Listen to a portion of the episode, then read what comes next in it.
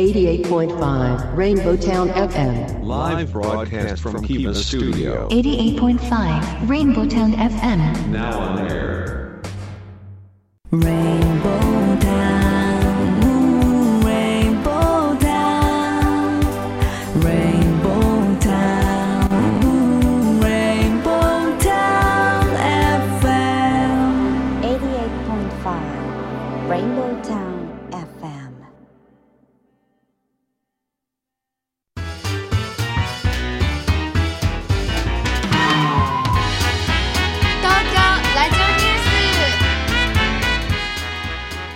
刻は14時を回りました。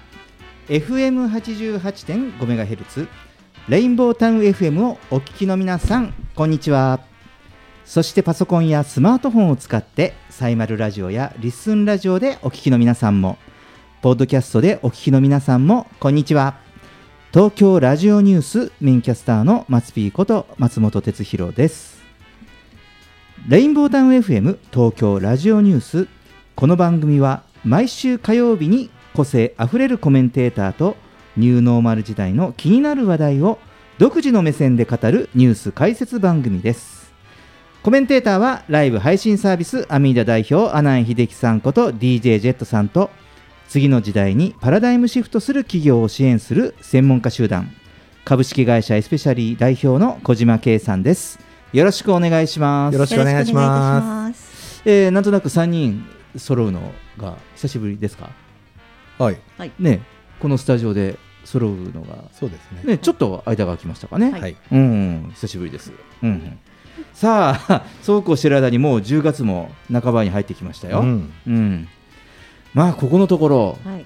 うん、異常気象といい地震といい、うん、どうなってるんですかね？ね日本はだけじゃない感じですけどね。そう地球がね、うん、ね中国ではねまたね洪水が、うん。あのニュースが入ってきてましたけれども、えーすごくその天災っていうんですかね、えー元を正せば人災なのかもしれないですけど、うん。まあ、こういったニュースがすごく敏感になる今日この頃ですよね、えー天気の方も昨日は暑かったですそうねです。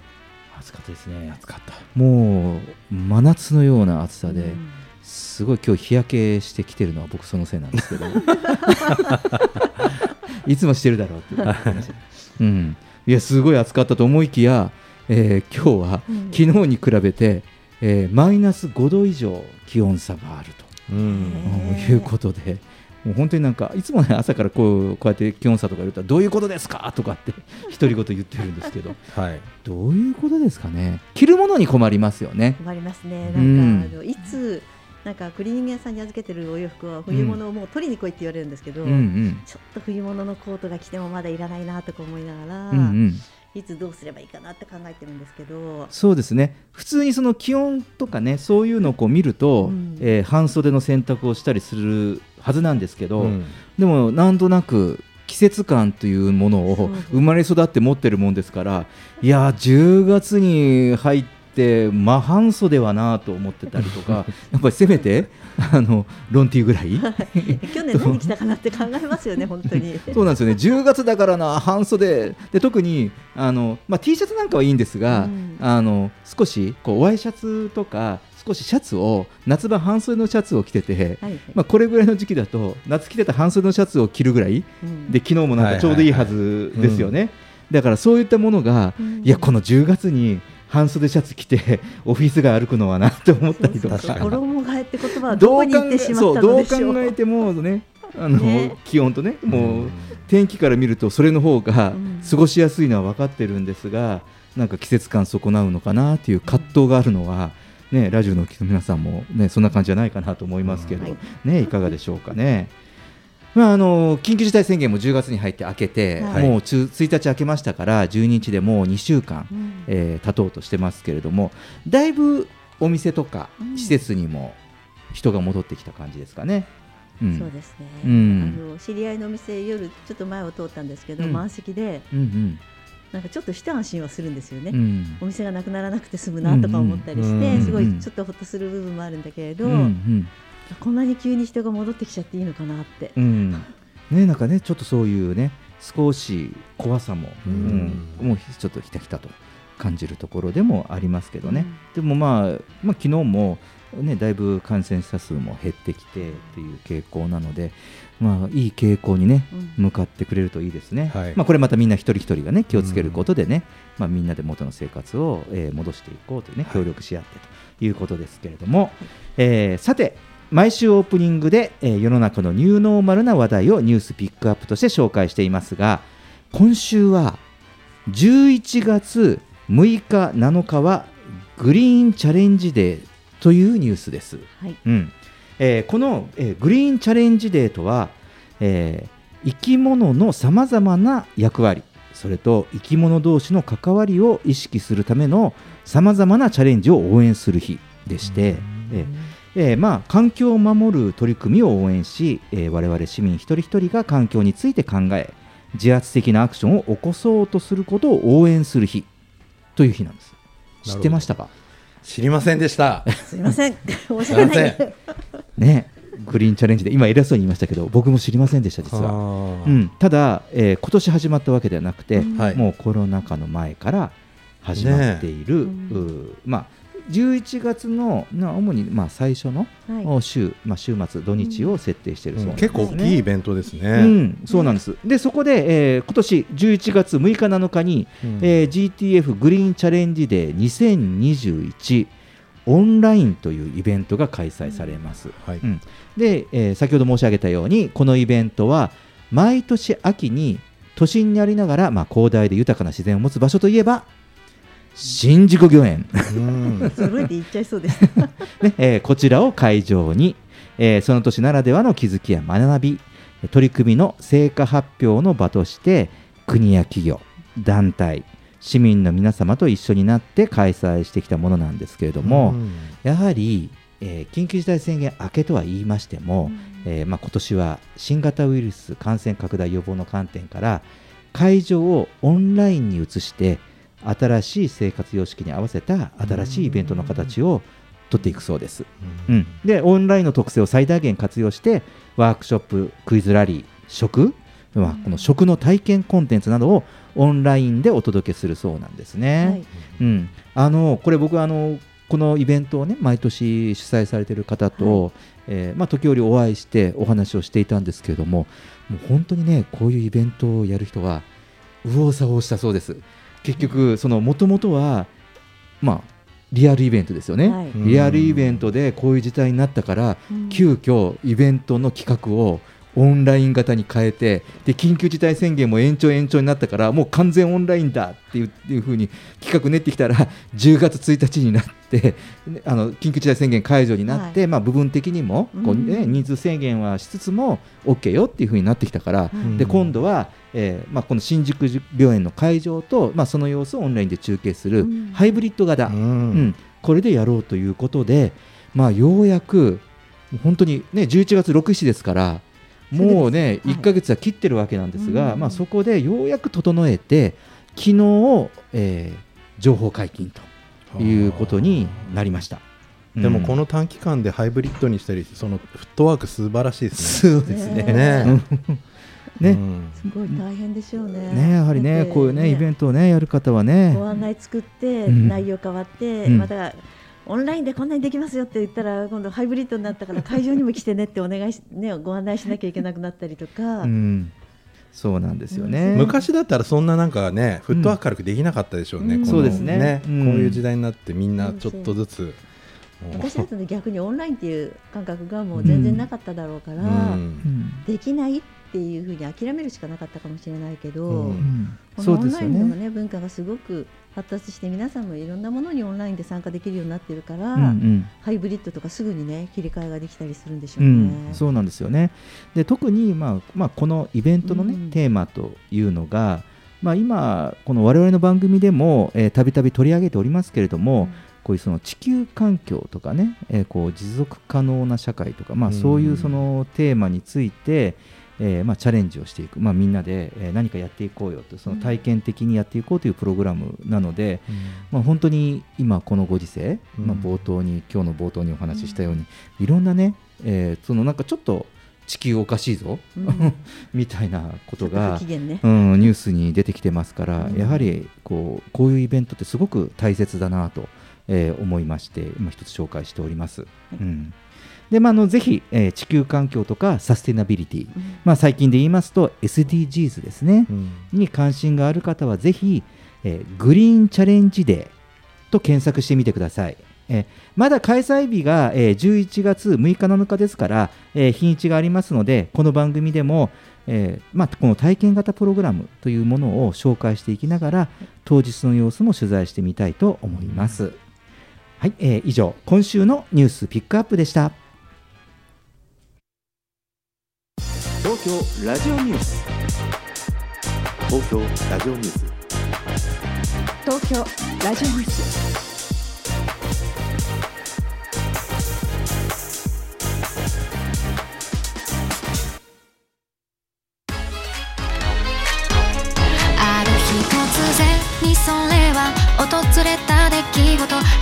始まりはいつの手紙？送り主は遥か昔を生きる君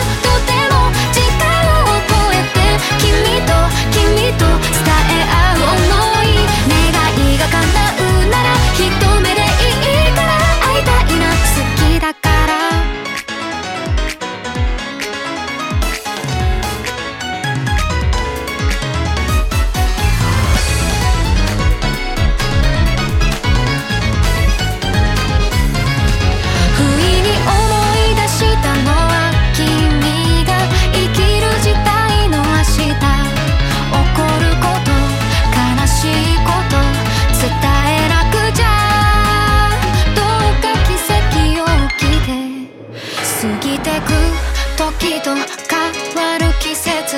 あれから途絶えた手紙。もう届かない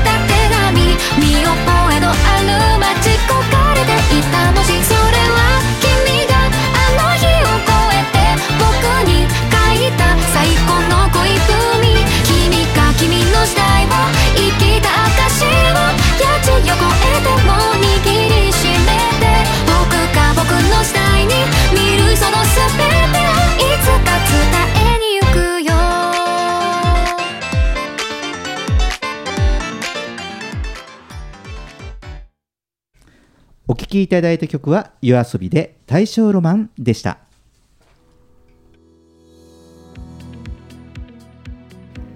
レインボータウン FM 東京ラジオニュース。今日のテーマは最新のニューノーマル時代のライフスタイル調査結果からです。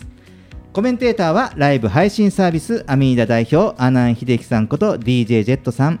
えーそれと次の時代にパラダイムシフトする企業を支援する専門家集団。株式会社エスペシャリー代表の小島圭さんです。よろしくお願いします。よろしくお願いします。さあ今日はですね私の手元に、えーフィンク総研調べのニューノーマル時代のライフスタイルについてのアンケート調査結果がありまして、まあ、こちらあの主にヘルスケアを意識した、えー観点からのものなんですけれども、えーこちらを一緒に見ていきながらお話をしてみたいかなと思います。はい。うん。えーこれこのテーマ企画は以前去年もやったんですよね。うん去年のその1年ぐらい入ったばっかり、そうね、えーそう1年ぐらい。で、まあ、コロナ禍に入っていった時の、まあ、ちょっと意識の変化、入り口ぐらいのだったんですが、はいはいはい。まあ、これだけね、えー我々も、えーコロナ禍の中で、ねえーまあ、緊急事態宣言もね今こうやって解除されてそれまでに何回こうね波をくぐってきた結果、えーこういうライフスタイル、まあ、特に、えーこのヘルスケアっていうねこういう観点からの意識が、まあ、どうなったのかなというものをこのデータはね、えー8月の末に出た調査結果ですから、うんもう最新のものです。うんはいでこちらをね、えー皆さんと一緒に、えー見ていきたいかなと思います。えーまずコロナ禍で健康に対する意識は高まったと思いますか？という問いに対して約90%がコロナ禍で健康意識の高まりを感じていると回答しています。でしょうね、うんねまあ、でも90%はすごい、ね、90%すごいです90%でなかなかなかなかないですよね。出ないですけどね、うんアンケートでね。ね出ないですよね。うんで中でもコロナ禍で健康意識が高まったことについて非常に思うと回答した割合は、えー20代が32.1%なのに対し60代以上は48.7%という結果となりまして、まあ、これ年代が上がるにつれて健康に対する意識も高まるようで、まあ、こういったあの、ね、手洗いうがいに加えて、えー手指の消毒体温管理など、えー日々の体調管理がより一層徹底されて習慣されているということも、まあ、これも高い健康意識を反映した要因であるということが伺えるということらしいです。うん。これどう思いますか？僕あのーちょちょっと前に法事があったんですよ、うんうん。でその法事で親戚たちが集まったんですけどあのその時にまあちょっとおばあちゃんがマスクをちょっとこう取って話したりすると、その娘がマスマスク取って話さないでよとかって言って。めっちゃ怒ってたりとか。なんかもう今絶対消毒してないでしょとか。ちょっとギスギスしてましたね。はい。ああね、うん。まあ、そう確かにそうこういうシーンとかね。あのーなんか消毒のをしないで通り過ぎる人がレストランとかで、うん。しないでいるとあの人今消毒してないよねってなんか知らないチェックをしてしまう自分がいたかもしれない。ねえうん。こんなにあのアルコール消毒っていうものがうん。どこにでもあるようになると思わなかったし、ねあそうですね。のやらないってこともないし体温チェックもお店入る時でも必ずされるじゃないですか。うんうんそういうところで自分がちょっとあまり意識しなくてもその環境が意識させるようなところもあるのかなって少し思うんですよね。うん。まあ、その一方であのなんかうん。体温管理とかも、このなんていうんですか外気から入ってきて、うん。こうなんかピッてやるじゃないですか、はいはい。はい、あれこれ本当にちゃんと体温測れてんの？みたいなそのああことも反面ね、うん、あと汗だくだとおでこ汗かいて冷えてるんで おでこ冷たいんですけどみたいな。そうそう。35度ですとか言われてそうそう。34度台が出たりとか。そうですね。あのショッピングモールとかの入り口にあるじゃないですか、あれこう通りながらピッと買ってこうやると、うん。あの34.8とかさ、うん。35度2とか35.2とか、うん。えーそんな低体温かとか思そう。うんだけど。はい大丈夫ですって。いや大丈夫じゃないだろこれって。いう思うのも反面ありますね。そうそう。あとただ寝起きが体温高かったりするしね、うんあのそうですね。病気じゃないですちょっと寝起きなんですとか言いながら、うん。ただあのこう習慣化という意味ですと、うん。もう完全に我々の生活の中で、えーまあ、時々忘れることはあってもですよ、うん。その体温だとかその消毒ちょちょっとね、うん。あのその洗面所以外でね、うん、そういうこうね手指の消毒をするということはもう日常習慣化されちゃいましたね。そうですね。去年の春ぐらいはまだ、あ外出てあマスク忘れたって言って取り戻るみたいなのがうんありましたけど、うん。もうもうさすがになくなりましたもんうん、確かにそうですよね、ううんん。まあ、そういうねこともその高い健康意識を反映した要因であるということなんですけれども、うん。さあ続いてですね、はい。もう早速ですが、えー気になるはい。ワクチン接種事情について、ねえーこの調査結果もあります、うん。えー今後ワクチンの接種をしたいとお考えですか？という問いに対して、えーこうワクチン未接種者を対象としたワクチン接種以降に関する調査でも、えーとても接種したい。まあまあ接種したいを合わせると約60%が接種に対して積極的であることが判明しました。あ未接種者でこんなにいるんですか？そうです。へえ、はい。そうなんです。意外だな、うん、だってね接種した方はねでまだ未接種者の中でもこういう割合があるということ。うん。でもねこのアンケート結果あのねアンケート調査、はい。えー面白いですね日本人日本っぽいな、うん、とても接種したい。まあまあ接種したい。こういう節分の設定するんですね、うん。うん。ね。接種したいか接種したくないかどちらでもないかというと、うん。普通3択なんですが、うん。もう少しその接種したいをね。まあまあ接種したい。うん。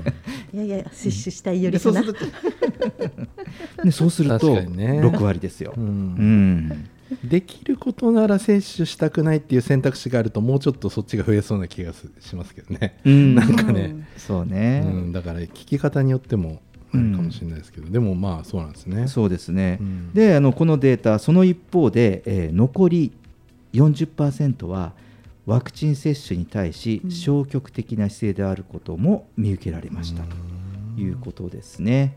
えーこの接種したいと回答した人を年代別に見てみますと20代以下が52.3%なのに対しまして60代以上は72.1%となり年代が上がるにつれて接種したいと回答した人の割合が増えています。うんうんで20代以下ではどちらとも言えないと答えた人が27.6%で他の年代と比較しても最も多い回答となりました。小島さんここれ若い方たちの中には副作用が怖いからっていうふうにね、れ。うん。いう方がいて、うん。で接種した方の中にも3回種受けたいって言って、若い方に聞くと、うん。副作用がちょっとえ副反応がちょっと強かったので、3回目受けるのはちょっと心配ですとかいう意見もあるので、うんうん。受けた人の中でもそういうところがあったりするから、うん未接種の人たちだったりするともっとなんか不安感が煽られているところがあるかなっていうのは心配しますよね。うん、そうですねテ。レビ見る世代だとテレビで安心だっていうことをお伝えしてるけど、やうんっぱテレビ見てない世代の方たちだったりすると、ネットの情報だけだったりするとうんわからない部分もあったりするから、うんそうですね。わかんないってな考えちゃう人いるかもしれないなと思います、ね。うんまあ、情報がねいろいろね、うんあの工作しますからね、ううんんだから、まあそのまあ、前も別の機会の時にお話ししましたけどそのネットの情報って自分でその正しいかどうかとかやっぱりこう判断していく力がないととても危険なところもありますしで。すね。うん、ただあの、まあ、そこは別としてもねこう結局なんとなく接触メディアの世代の違いかなと思いました。あのやっぱり高齢の方に行けば行くほど、まあ、やっぱよくテレビ見るんですよね。でテレビは結構積極的にその政府広報だったりとかえーまあ、いろんな、えーこうまあ、文化人の方が出てきてね、えーうん。ワクチン接種の啓蒙の、えー広報がされたりしましたから、うん。やはりそういう世代というところはワクチン接種がそ,、まあ、そういうメディアに接触が多い世代は、そうん、意識があー向いてたかなという感じが世代によっしますよての重ね。症化っていうところのリスクを考えたときに、うんうん。あのこう年齢が高いほど、ね、重症化しやすいっていうお話があったりすると、ん。やっぱりそれはあのなんだろう若くない方の世代としては打ちたいですよね。うんそうですね、うん。だからあのここねこのワクチンの接種のいろんな意見が出てきたりするとことは別として、そうそう。ここからその見えることはねあのいろんなその情報の取り方で、えー世代ごとのこういろんな判断がうん。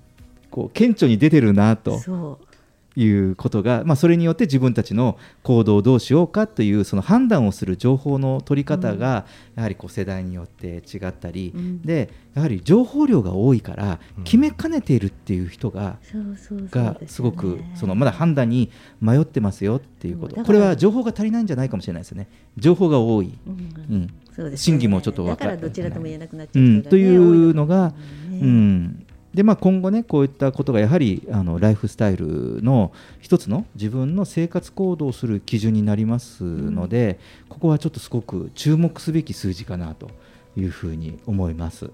うんえーそして、えーコロナ禍の、まあ、ライフスタイルにおけるヘルスケアではコロナ太り怖い怖い。というね、えー新しい言葉も出ました。はい。でこのコロナ太りはその後どんな風に進化展開、成 長成長。をしていったのかという、えーデータも公表されていますので、えーこちらは、えー曲を挟んで、えー後半でお話をしたいかなと思います。では曲に行きましょう、えー清水翔太で恋歌。君を分かりたくて分かりたくて背伸びした。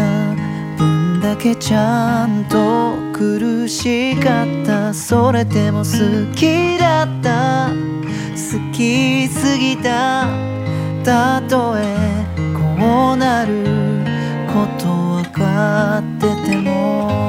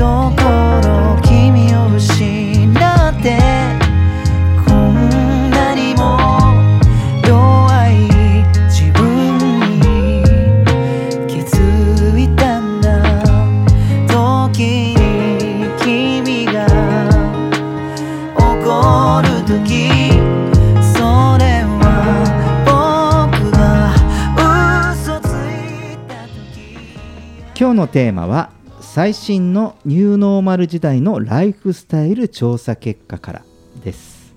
えーまあ、長引くコロナ禍では、まあ、人の移動が最小化されましたのでさまざまなアクティビティが制限される中でこのコロナ太りが、えー盛んにもう叫ばれるようになったわけですよね。うんでここではそのコロナ太りのその後はいかにと、うん いうことで、えーまあ、このコロナ禍の体重の変化について当てはまるものをお選びくださいというねストレートな質問ですよね、これ。うんいいですね。まあ、そこに対しての結果をご紹介します。えーちょっとね、面白い結果が出てましてね。うんえーこの、えーコロナ禍の体重の変化についての調査では、意外にも体重が 3kg 以上減少した人が16%近くいることが判明しました。ねえこれショック。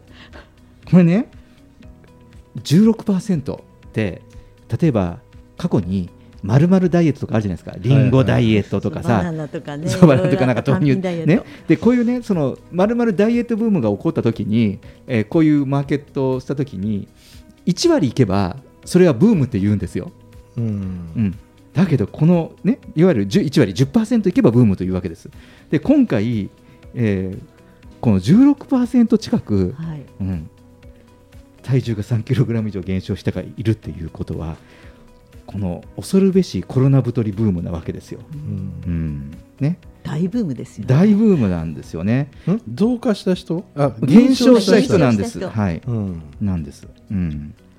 だから、えーまた、えー体重変化をプラスマイナス2キログラム以内に抑えている人、ね、まあ現状維持を務めた人ね、うんえーそういう人が50%以上という結果から。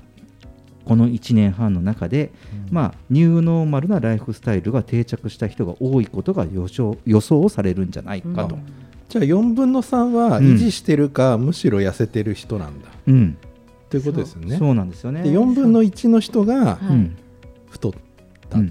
コロナ太りになったと。そうそうそうそう、うん、なるほど、そういうことなわけですよ。はい。だから、えーこのコロナ禍の、まあ、自粛期間によって、まあ我々もそうですけど夜遅くとか飲み会とか、はい。会合とかね、うん。こういう先生は、まあ、確かに減りましたよね。減りました減りました。減りうんまあ、反対に宅飲みとか、ねはが増えた人もいらっしゃるような感じですけれども、うん。まあ、ただそのこういう空いた時間、まあ、そのテレワークとかも含めて、えー通勤時間とか移動時間がだいぶ減ったと思うんですよね。うん、でそういう中でその隙間空いた時間をトレーニングとかウォーキングとか、まあ、こういうねランニングとかを実践して、まあ、健康的な生活にシフトした人もいるんじゃないかというのが、まあ、こういう数字から、えー予想されているんですね。この調査機関の話によりますと。うん。なるほどね。どう思います？まあなんかアクティビティがなない中で楽しみって言ったら多分家でね、うん。美味しいもの食べるとか、うんうんそう。そう。ね、うん。一杯お酒ね美味しいお酒を飲んでっていうぐらいしかうん、楽しみっていう意味ではないですよね。ないですね。ね。うん。まあ、家で映画見るにしてもね、うん。そうですね。あ晩酌しながらとか、うんうんあてが、うんでもまあ。片ややはりこのコロナ太りという言葉が、うんあほら通常のまるまるダイエットという言葉がうん。メディアとか、まあそういった、まあ、ネットとかでもそうですけど、あの発信される量よりもうん。圧倒的にそのコロナ太りという言葉は耳にするうん耳に入ってくる量はあのこれまでのその通常のね、うん。まあ、平常時って言ったら変だけれどもその時のダイエットブームのまるまるダイエットとかっていう言葉を浴びる量よりも相当多かったと思う。そうですね、逆になんか確かにね。4分の1ぐらいの中に入っちゃってるんですけど、うん。なんか伸びるにみんなも太ってるからと思ってうかつにあの美味しくい食べたりとかしていたら知らない間にみんなは健康的になっていたっていうことに気がついてしまったんで今ものすごい反省モードに入っちゃっててみんなが何して痩せたか調べなくちゃとか思ってるんですけど教えましょうか。僕も教えましょうか。ありがとうございます健康的な人たちに教わらないとそうですね。ちょっとね、はい今ね、その、あの、小島さんの、あの、コメントにありましたけど、まあ、どんなことやったのかって気になりませんか？ううんん。なので、えー用意しております。ありがとうございます お気を使っていただいてありがとうございます、えーでそれでそのコロナ禍でその健康的な生活にシフトした人がやっていることを聞いてみると、うん。うん。えーコロナ禍で体重が3キログラム以上減少した人が実践していた運動で最も多かったのはウォーキングうん。散歩です。で次いで、まあ、筋トレとかという結果になったんですけれども圧倒的に、えー運動の中の72%の人がウォーキング散歩なんですよ。ううん。うん。で時点の筋肉トレーニングが40%なので、はい。もう圧倒的ダントツもう人間のもう基本的な運動動作、うん。歩くっていうこと、うん、これを,、うん。をやった人たちがあの実際には減少しているので、うん。まあ、いろんなその、ねまあ、今流行りでねいろいろ燃焼系プログラムとか、うん。ね、オンラインのフィットネスとかでもいろいろあるじゃないですか。そうではなくてですね、うん。まあ、確かに歩く機会が減りましたもんね、うん。圧倒的にね。通勤もね、うん。なくなって。だからあの歩くっていうことを意識しないとうん。その運動量が確保できない、今までは意識しなくても通勤通学とか、あとね人に会いに出かけるとかさ、うん。そういったことが、まあ、日常の運動量になってたんだけど、うん。それが減ったから意識してこういうことを入れなきゃいけなくなったんでしょうね。はいうん。確かに夜とか歩いてる人多いですよね、うん。あそうね。その人がね少ない時間にねあえて歩いてる人とかね、うん。多くなりましたよね。うん、で、えーその3キログラム以上体重が減少した人は週2日3日から以上運動している人が7割近くいることも分かって、えーまあ、そのうちの7割以上がそのウォーキング筋肉トレーニングという回答がありましたけれども、うん。まあ、こうやってその意識して歩くっていうこと、うん。まあ、運動を意識して入れないといけないっていうのは、ね、この起業家のお二人にとってはこうなんかビジネスチャンスじゃないですかね。なんかこうそういったものがみんなが求めているということをこう考えるとねどうでしょそうですね、うん。なんかそのスポーツクラブさんとかとこうんううん。共同でメニュー開発したりもしたんですけど、うんうん。やっぱりお年寄りとかは、うん。あの筋力がどんどん落ちていっちゃうので、だけど怪我のリスクもあるのからやっぱり、うんあのウォーキング正しい歩き方うんうん。をちゃんともう一回見直してやるっていうのは、うんうん。すごくあの注目してやってましたね。うんうん。はい。そうですね。はい。うん。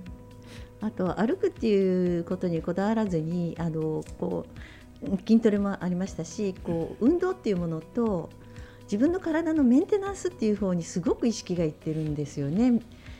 で私はちょっとあまり意識してなかったせいかあのぷくぷく平和に大きくなっていったんですがあの皆さんはちゃんと自分と健康と対峙してるっていうことが一番いいのかなと思って。うんそう健康と対峙するっていうことはあのいろんな方のビジネスチャンスになると思うんですよね。うんあの運動系の人もいいしあのドリンク系でもいいしこうサプリ系でもいいし、うん。そういうふうにうん幅広い人がこれからのみんなのあのを元気にするためのビジネスチャンスっていうふうに思ったら、うん。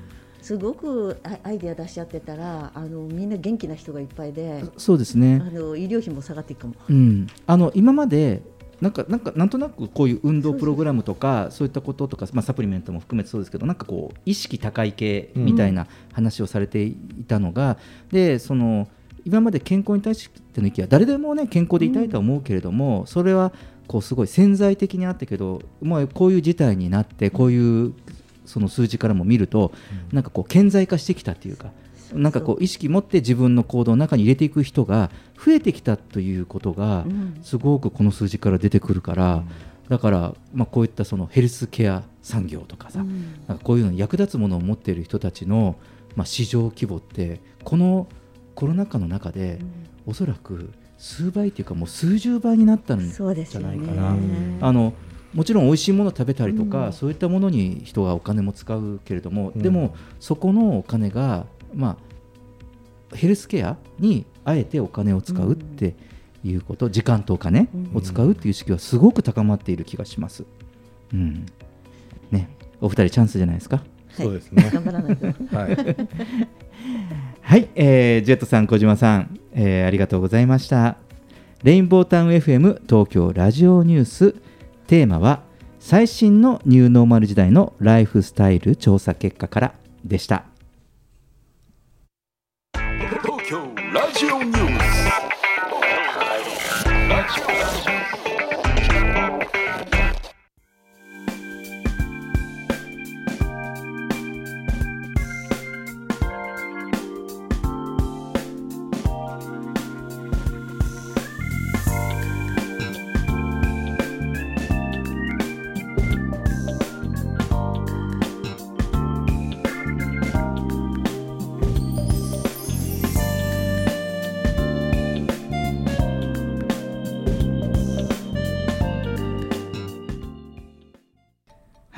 ジェットさん、小島さん、後半は、はい。ニューノーマルで大きく変わるライフスタイルと経済ということですが、さあ、えーお二人のライフスタイルはどう変わりましたか？どうですか？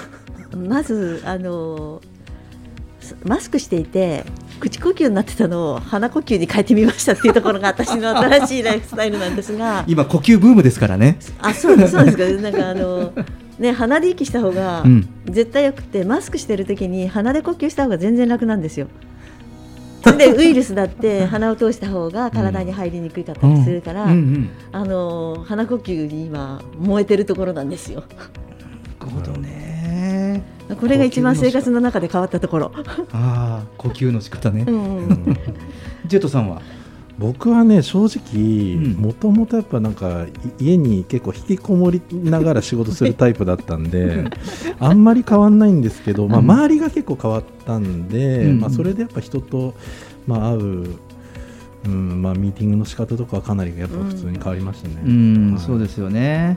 まあ、まずね、あの今回そのライフスタイルということで、えー、最初働き方の変化となると、まあもうねこれはもう言うまでもなく、もう皆さんもう実際ね、もう身に染みてというかもう普通に自分の生活習慣に入ってきてると思いますが、テレワークとかオンラインミーティングですよね。私の知り合いなんかもう昨年の6月から会社に一度も行ってないっていう人いますからね。すごいですね。うん、いや本当です。うん。ねこういうこともね、うん。もうあの小島さんの会社とかもそうでしょ？そうですね、テレワークしている社員もいますし、うん。そうするオンライン会とそうオンライン会議で、うん。あの昔だったら会議と会議の間に時間があったじゃないですか、はい。オンラインって3時から4時で4時から5時なんですよ。どこで休みますかっていうのがあるので、そこがすごく気になっていてなのでそういったところでもあの働き方としては少しあのここで20分とか休憩取るとかそういうスケジューリングについてはね意識してほしいなと思ってるんですよね。うん、そうですよね。でまあ、こうやってねあの、まあ、オンラインまるっていうのが当たり前になってきて、で遊び方の変化というのもありますね、えーおうち時間が長くなって、えーあと遊びもそれこそオンライン、オンラインライブオンライン観戦、えー私もン飲み会。そう私も昨年はこれもう番組でもすでに話しましたけど、えー年末はあの嵐のライブをあのオンラインではお金払って見てみましたもんね、うん、こういう時代かなと思って、ね、それこそライブ配信サービスをね、はい。ジェットさんなんかはねそういう会社やってらっしゃるから、そうですね、もういろいろオンラインよね。オンラインです、うん、あ時代が来ましたね、はい。ジェットさんの。そうですね。まあでも僕ら新しいことをそのライブ配信でやるっていう時にはもう極力アナログなことを考えてますね。アナログでやることをデジタルでやるみたいな、うんうんだからもう想像してることはもう普段のアナログのことばっかりですね、釣りとか、うんうん。なんかね。釣り？釣り。フィッシング。フィッシング。フィッシング。釣り例えばあの地方とかこう釣ってる？ふつふあの釣り船とかもすごい減ってるんですよね、お客さんうんがそうね。うんそういうのを例えば、ね、スマホで、えー今日どこの何釣ろうかな長崎で行こうかなって言ったら、そこの釣り船の人が行ってくれて、えー勝手に釣ってくれて送ってくれるみたいなサービスおおいいですね。消費にもつながってあねー。それこそそうアナログの良さも損なわれてないですね。そうそうそうそうお付き合いとかね船頭さんとのねお付き合いとか。デジタルでゲームで魚釣ってもなんかな,、うん。そうですよね。タイミングのいい若者に勝てませんからね。そうそうそうそうそうそう。そんなの考えたりとか、うん。いいですね。ね、そうですよね。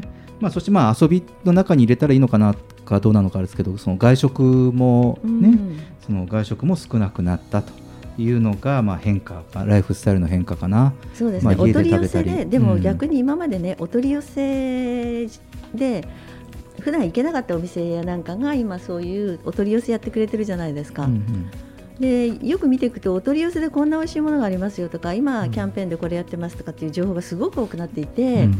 ここはいけないだろうっていうところがなんか出てたりすると、うん。このチャンスを逃しちゃいけないなとか思って、その辺の距離が逆に近くなったのかものすごねく近くなって、そして、ねうん。普段だったらあの、ね、お会いすることができないような料理長の方のお話が入ってたりするとそうするとうん。ああこうねいいやー行きたいなと落ち着いたら行きたいなとうん。うん。思うようになったりするから距離が近くなるってすごくいいことだなと思っていて。だからお店の価値とかもね皆さんがどうプレゼンされるかによってすごく変わってくるから、飲食の方でもやはりそうやってねあの努力あの努力されてずっと皆さんやってらっしゃるじゃないですか。それぞれの形の努力っていうのがいい形になるといいなと思ってますよね。うん。そうですね。で今ね食の話が出ましたから、うん。まあ、我々のライフスタイルでいうと衣食住ですから、まあ、あの次はじ衣服。分銃かれって言った。て僕はあのいいって言った。から行きました、衣服ですね、はい、これどうですか？テレワークが多くなってきてあまりなんかそのお洋服の着る点数が減ったっていう方もめちゃくちゃ減りますよね。いらっしゃるんですか？ずっとえまあ今でもスーツとか着てますけど。あのズームとかミーティングがない時ってになっちゃったりすると何気でジャケット脱いであのセーターとかでとことか歩いてたりとか、そうですよね。あのなんか YouTube の笑える動画とか最近コマーシャルとかでもあの上ちゃんと着てて、そうそうそう下パジャマ。下パジャマとか なんかそういうコマーシャルも流れる。すごい多いですよね。うん。今だからエフェクトとかフィルターとかも結構ありますからね、うん。いろんなこうん。う着せ替えで自分をいろんな。そうですよね。うん。だからこうファッションとかそのアパレルとかっていうこと、そのやはりそのね着て見せる機会が減ったっていうことでもやはりこれもそのライフスタイルの我々のこう変化かな、うん。そのそうん、そんなに点数はいらないよね、うん。ちゃんときまあ裸でいるわけにいかないから、基本洋服は着ますけど、うん。うん。エフェクトとかも顔も化粧するよりあ綺麗に映るとか、うん顔ちっちゃく映るとか可愛く映るとかでき大ますから。事ですよね。もう。ー今メグさんが大きく目を見開きましたけど。そうそうそう。私にそうしてちょうだいって言ってましたよ。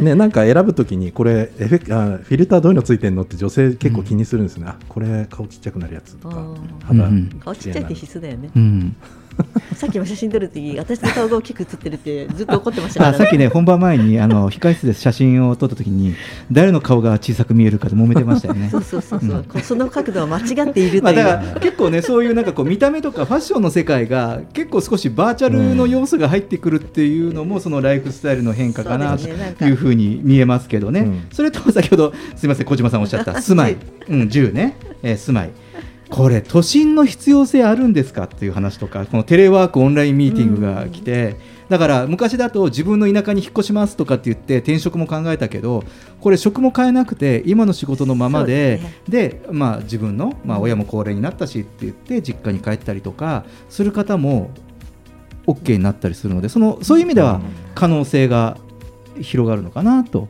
いうふうには思ってますけど住む場所を改めてもっとそのこう広くて、うん。あの郊外で、ね、あの家賃も下がってで広いところでゆっくりゆったり例えばお庭もあって、まあ、日光も浴びれてそれこそさっきの健康志向とかっていうのも生きてますから、そういう目的で、えー引っ越しを考える方もすごく増えてるそうです。これでもみんなこういうメンタあのマインドになってほしいですね。女性とかも、うん。うん。なんか、うん。うん。田舎とか一緒に住んでくれるならうんうんいいですけど、えー、都会じゃないと嫌だとかって言われちゃうとちょっと、言われたんですか？相談乗るよ。言言われて言われてるんですかジェットさん？言われてないですけど。相談の出番だなと思って聞くよとか言いそうでしたが。あのひね、広いところに住んでみたいとかやっぱ今広いところに行きたいっていう感覚ってあの今の都会の生活をやっているとそうするとあの空間的に狭いので家族で住んでいる時にやっぱ密になってしまうっていう少しそういった意識もあったりして、うんうんあの空気のいいところに行きたいっていうのと、うん広めの家で一人一部屋あったら何かあったら安心かなっていうのとかあったりすると思うんですよね根底に。うんそうですね、うん。うん。そうね。やはりこうやってこうね住む環境って我々の衣食住も変わってくるんですよね。でそして最後経済の話なんですけれども、えーまあ、リーマンショックありましたけどリーマンショックの時は経済全体がもうマイナスに行くというね、えー特徴がありましたけれども今回のコロナショックはというと、えーまあ、企業の成長は二極化していると思います。うん、で伸びているのは IT 関係スーパードラッグストアあとまあ GAFA とかまあそういうね、えーまあアメリカでまあいわゆるまあこれも IT が絡んでますけれどもまあそういう大手企業の株価は急上昇、まあ、ちょっと、えーここのところ直近は少し下がったりもしてますけれども、えー上昇しているという傾向があって、やはり厳しいのは飲食業界、旅行業界とかね、やっぱりこういうところは、あとデパートは、うん、売り上げが激減と。でまあ、このような二極化はこれから進むというふうに言われてますね。なので、まあ、これも、えー、と我々の、おまあ、環境変化というところではこれまでのやはり常識が通用しないのでそのこういったなその現状把握というか客観的に見ることができることは大事なことなんじゃないかなと、今どういう状況なのかと思って、そうですまあ、一つ、えー話題に出しましたけれども、うん。どうでしょう？うん。まあ結局僕らも今その配信事業とかって儲かってんでしょうとか言われるんですけど結局周りのエンターテインメント業界が今もう非常に厳しい状態なんであの先週も言いましたけど結構そのなんか仕事は増えるけどなんかお金は取れないみたいなだからもう助け合いみたいになってるんで、うんうんあの結局は全体が良くならないと本当に良くならないんでい一方のどこかがいいだけではやっぱり回んないですよね。はい。そうですね。あの二極化っていうところのね、あのした時にあの勝ち組になれなかった時に何もできないかっていうと、なんかあの人と会えるっていうことの喜び喜びとかね、そういう環境とかのところにもう一度振り返ってみてもらって、それであの場を提供するという方法だったりとか、シェアする方法だったりとか、やれることってきっとあると思うんですよね。これからはどういうアイデアを出せるかっていうところが勝負になってくると思うので、それをね今の自分のやっていることと自分の持っている別のスキルだったりとか組み合わせるとか、いろんなものを組み合わせる時代がやってきたかなと思ってます。だから横のつながりが大事ですよね。そうなんですよ。縦じゃなくてね。縦よりも横が、ああそれ大事ですよね、うん誰が何やってるかをしたくさん知ってる人物勝ち。うん。あーはいなるほど。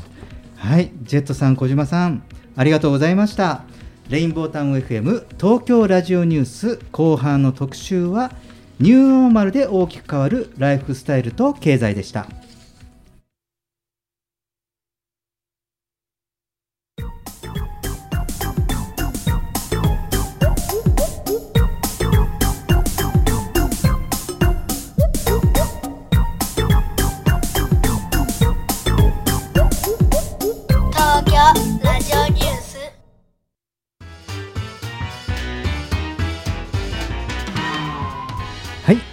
エンディングですジェットさんお疲れ様でしたお疲れ様でした。今日はあの僕あのコロナで15キロ痩せましたんで、あの 内容的に高みの見物でした。わははは。それそれ言いたかったんだな。嫌嫌なやつだねはいはいはい。じゃああのそれに対して小島さんありがとうございました。あありがとうございます。4分の1に入ってあのみんなも太ってると思って気を抜いてるとダメだなっていうことであの情報をたくさん取ったもの勝ちだなと思い知ったので あのテレビに騙されることなく あの周りは痩せてるんだぞということを日々の生活の反省に生かしていけたらいいなと思います。そうですね。ただね、もう、まあ、こうやって、こう調査結果をね。えーまあ、いまあ、世の中の人たちの、はいうん、回答結果を見ましてね。まあ、あら、改めて。あのこのコロナ禍においてね、まあ、さっき今日はコロナ太りとか、うん。えーそういうね言葉がぱりこの言葉の力ってすごいですね。うんすごいですよ。もうすり込みのように、ね。すり込みのように刷り込みのね。ように太っていいって言われてたかと思いましたからね。そっちに取りました。そっち取りました。今日はそれを逆に取ったっていう話だったんですけど、なんでそそれを取ってちゃいけなかったっていうことで反省したっていうところが素直だってことですね。素直ってことです。そうそう、あの小山さん素直に取ったとそうそうそういうことですね。言葉の通り取ったということ。うん。まああのね、えっ、とまあちょっと後半はね、こういったそのまあ新しいこうライフスタイルと、まあこういうヘルスケアとかね、こういうこととこうはい。経済というね、うん。えー話もしてますけれども、はい。あのーこれね、こう健康維持うんというスタイルが本当になんか大きく変わるんだなっていうのを。ちょっとこう未来予測的な話ですけど、はい。あのすごく感じました。あの今日このデータをね、うん。あの見ながらちょっと番組をね構成していてすごく感じた次第です。うん。かだから健康への取り組みが変わるんでしょうね。なんかその健康増進とかっていうとなんかこう普段の生活プラスアルファみたいな感じだったじゃないですか。生活習慣を正すとかってやってたけど、でもななんだろう。こうもう完全に自分たちの生活の中に入れなければならない、うん。うん。あえて歩かなければならないとかあえて運動しなければならないとか、意識的にねうん。うんだからあの自分の意思で。うん、そうそう自分の意思で、ん。だからお昼になったらもう全国一斉にどのメディアも、まあ、ラジオ体操じゃないですけどそうそう。んなのがなって、うん。あの本当に国民の健康維持のためにですよ、はい。うん。もうここはもう国民一斉に体操の時間ですとか、うん。うん。運動の時間ですとか、うん、そうですね。なんかそういうふうにしていかないと健康維持といったことの、まあ、大変さ、うん。うんだって多分、まあ、こうやって戻りましたけどあの、ね、今、まあ、緊急せん事態宣言明けて、うん。でなってきたけど、まあ、うまくこういうオンラインは使うでしょうし、うん。こうかね、会議とかこう移動を今度は効率的にというところとか、うん。自分の時間を確保、ね、するために自分が、ね、やりたい時間とか、うん。そのためにということで、うん。えーまあ、こう移動をしないでいろんなことをやる、うん。そのためにこう移動しないということはだから結局運動機会が損なわれているという意識が僕らなかったですから。そうですね。通勤イコール運動なんてあんまり考えない考えなかったうん、そうお客さんのとこ行く行くイコール運動、そうそうそうそうそう。今日はちょっと多めに歩いたみたいな。感 じそんなことはねあんまり考えてないです。よむしろ疲れたとかっていうのはね、あったかもしれないですけど、だからちょっとこういう意識変化の兆しが見えるのかなというふうに思いました。